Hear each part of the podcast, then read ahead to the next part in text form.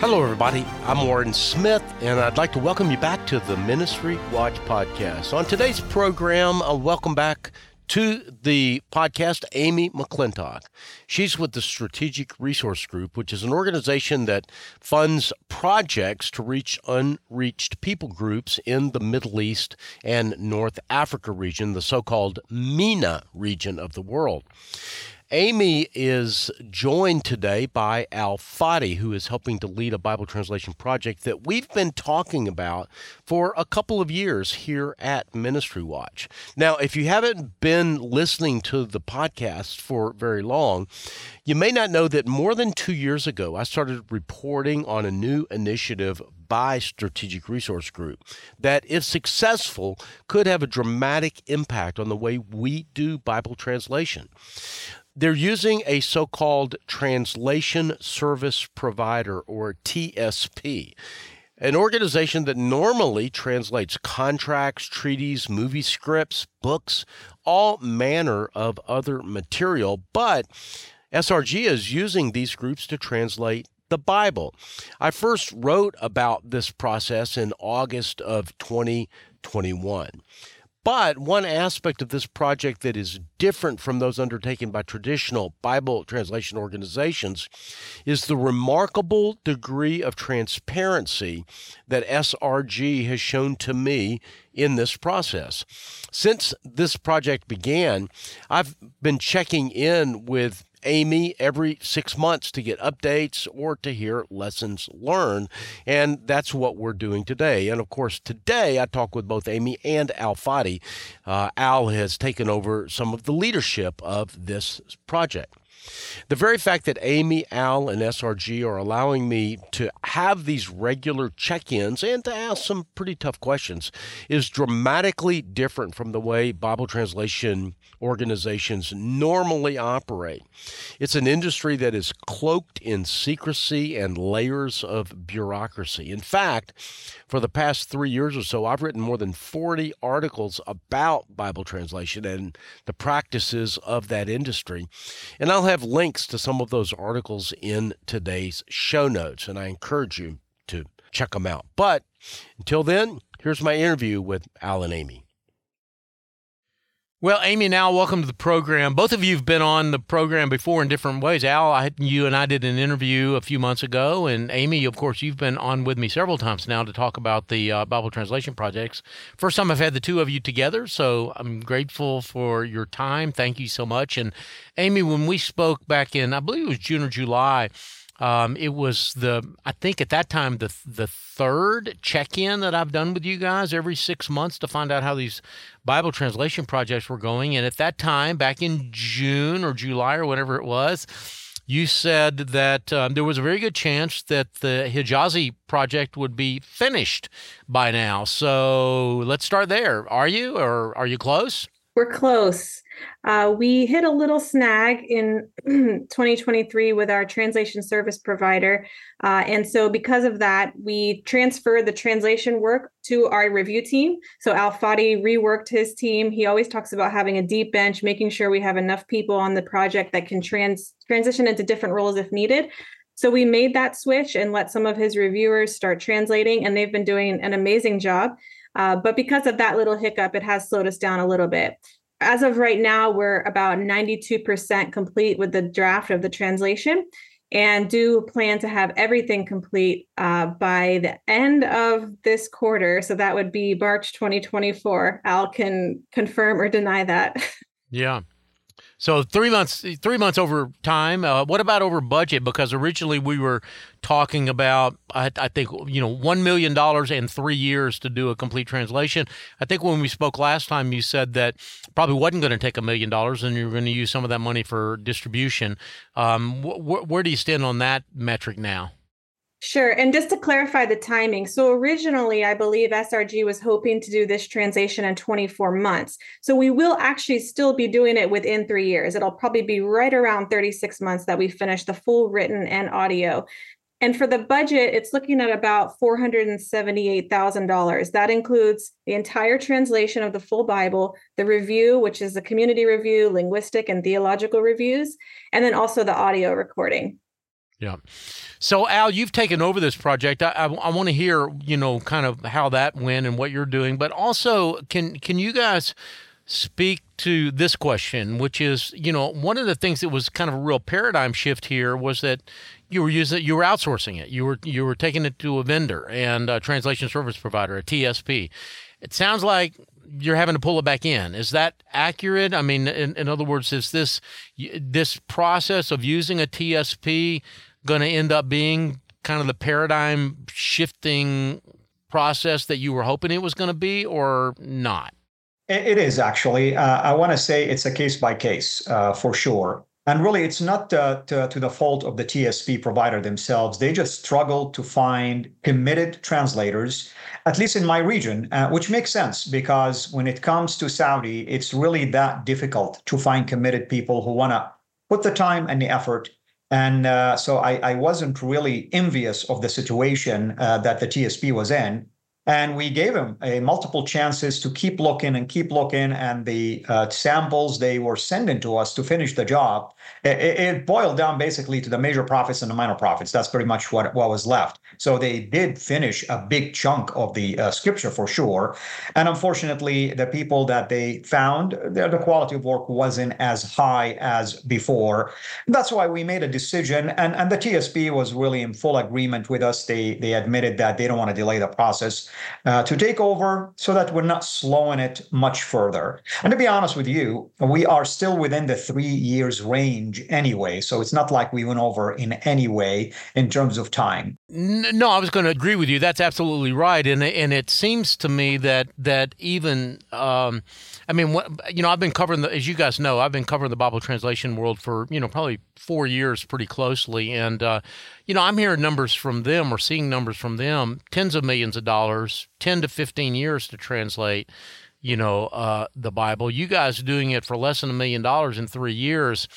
Um, whether you, you whether you are using a TSP or not is a real paradigm change. So my question is, uh, are you finding acceptance from the Bible translation uh, world, the, the, the sort of the big organizations, Wycliffe Bible Translators, uh, the Seed Company, American Bible Society, you know, uh, some of the you know ETEN members, um, or are they are they embracing? Are they resisting? Or are they skeptical, curious, but watching? What's the what's the status at this point? I've asked, and Amy, you know, I've asked you this question every time we've been on, and I'm just honestly wondering if the answer is changing. I mean, is are things changing within that world?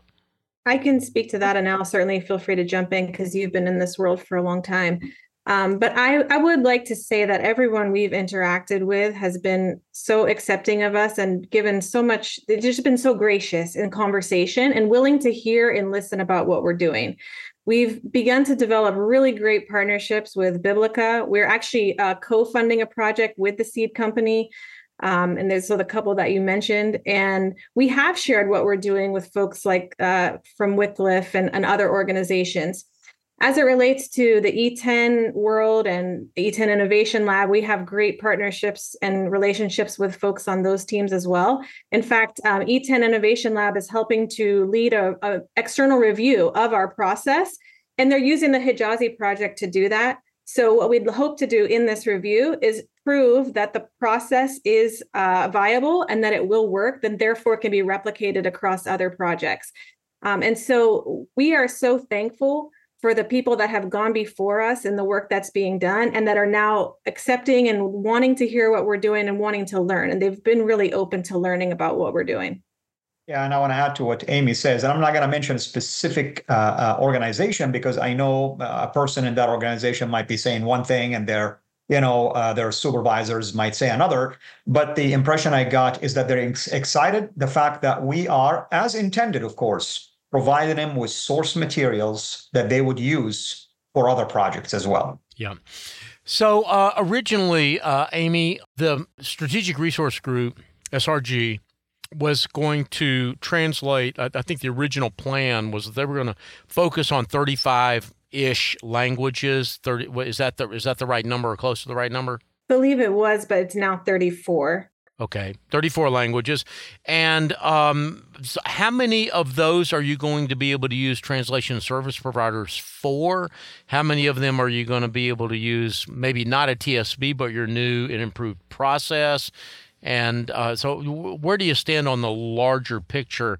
And I don't exactly remember the time frame, but but I I do recall that you were once you got Hijazi kind of under your belt and two or three others started so that were kind of pilots that y'all were going to really ramp up the time frame so that within a very few years you were going to have most of the 35 at least started is that still are you still on track for that we are. The original goal was to have all 34 completed, written and audio, by the end of 2026. Um, this year will be really telling as to whether or not we're going to be able to stay on track with that or if we need to extend it by a year or two.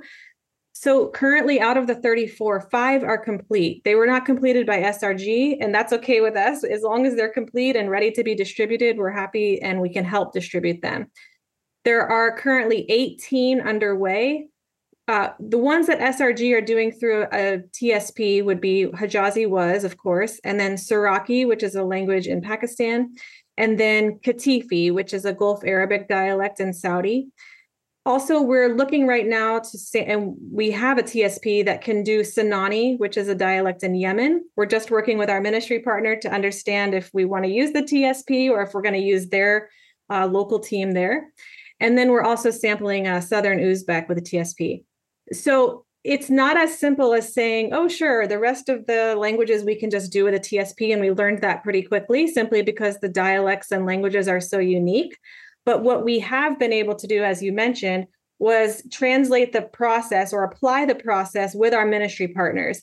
So, the same process that a TSP is following, we've been able to do that with our ministry partners in other languages where we weren't able to find a TSP. Mm. For example, Al Fadi is also leading uh, a team in Najdi, which is another Saudi Arabian dialect.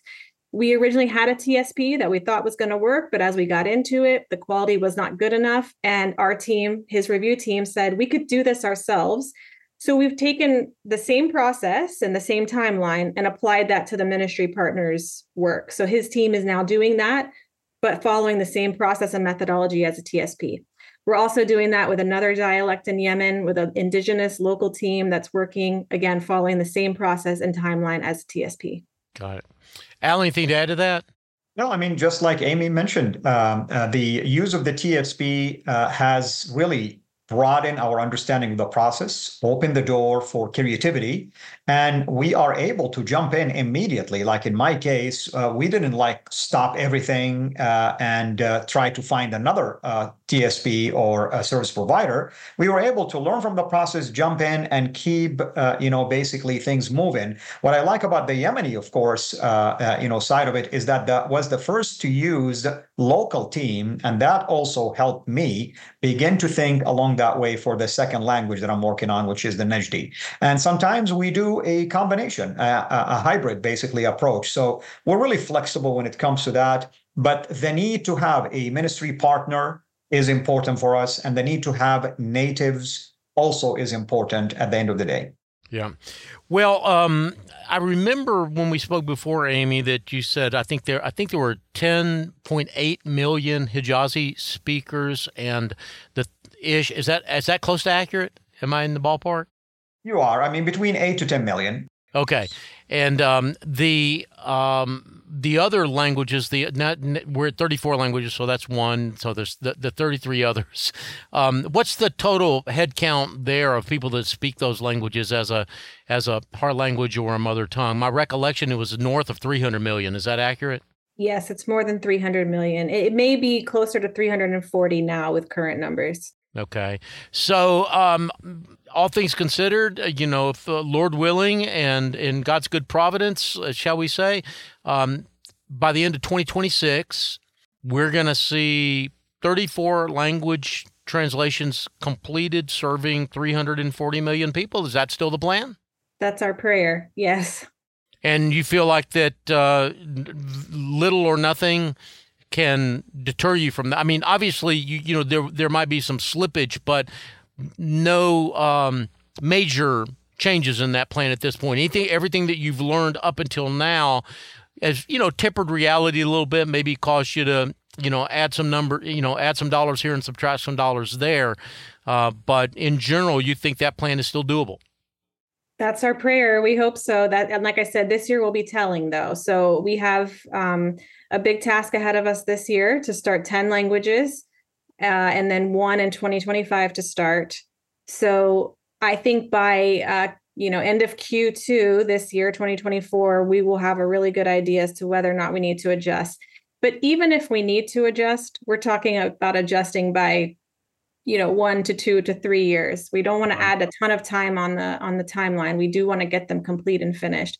The other thing that's important i think in the timeline is that the goal is to have the full bible completed written and audio in these 34 languages by the end of 2026 but we can be distributing completed scripture long before that so for example in the katifi dialect which this project just started in october the Gospels and Acts are complete. So now we're working with the ministry partner to record those, get them onto an app. And we've also uh, developed a partnership recently with Digital Bible Library and YouVersion. So all of our translations soon. And hopefully on our next call, that's what we'll be sharing with you too, is that they're up there, they're on YouVersion. So we're not going to wait until the full Bible or even a full New Testament is complete. So we are going to start getting this scripture out to impact those 340 million people long before we have the full Bibles. Mm-hmm. Yeah, yeah.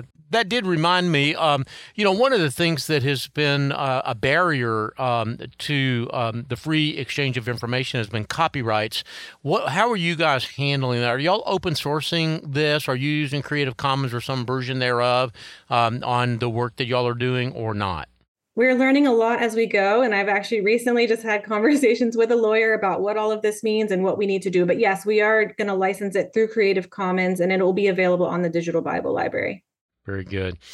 Well, listen, guys, I'm grateful that uh, you're willing to check in with me every six months. I mean, that's a level of transparency and accountability that I've not seen in the Bible translation world in the time that I've been covering it. I know you guys have been very sweet and um, very political and not criticizing some of your brethren and sistren in the Bible translation world. But I can tell you that I'll say it because you won't.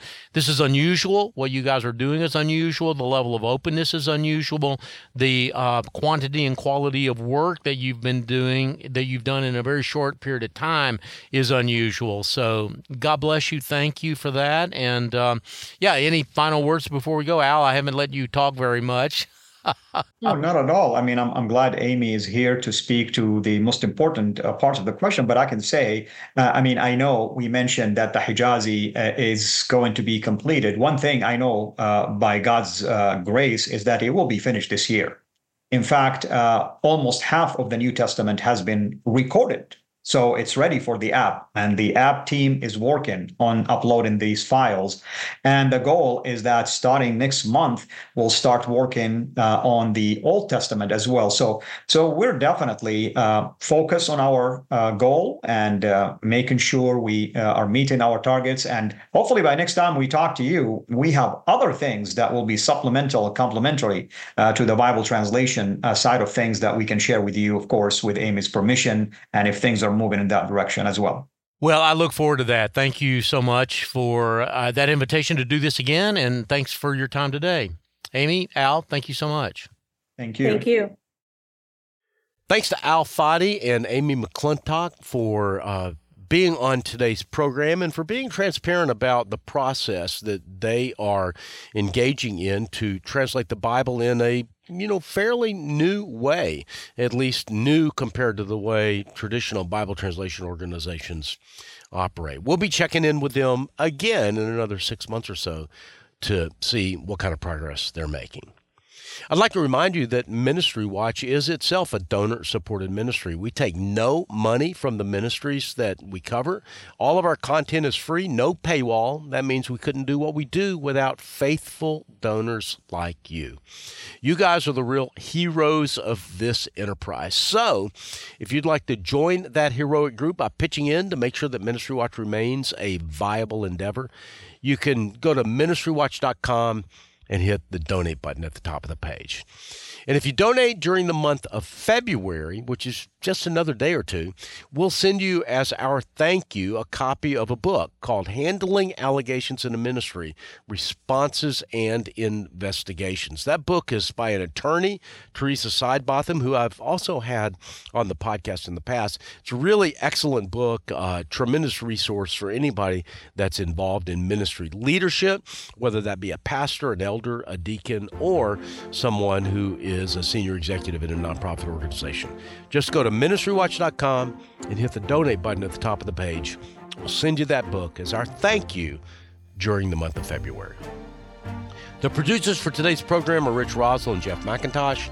We get database, technical, and editorial support from Stephen DuBerry, Christina Darnell, Rod Pitzer, and Casey Suddeth. Until next time, may God bless you.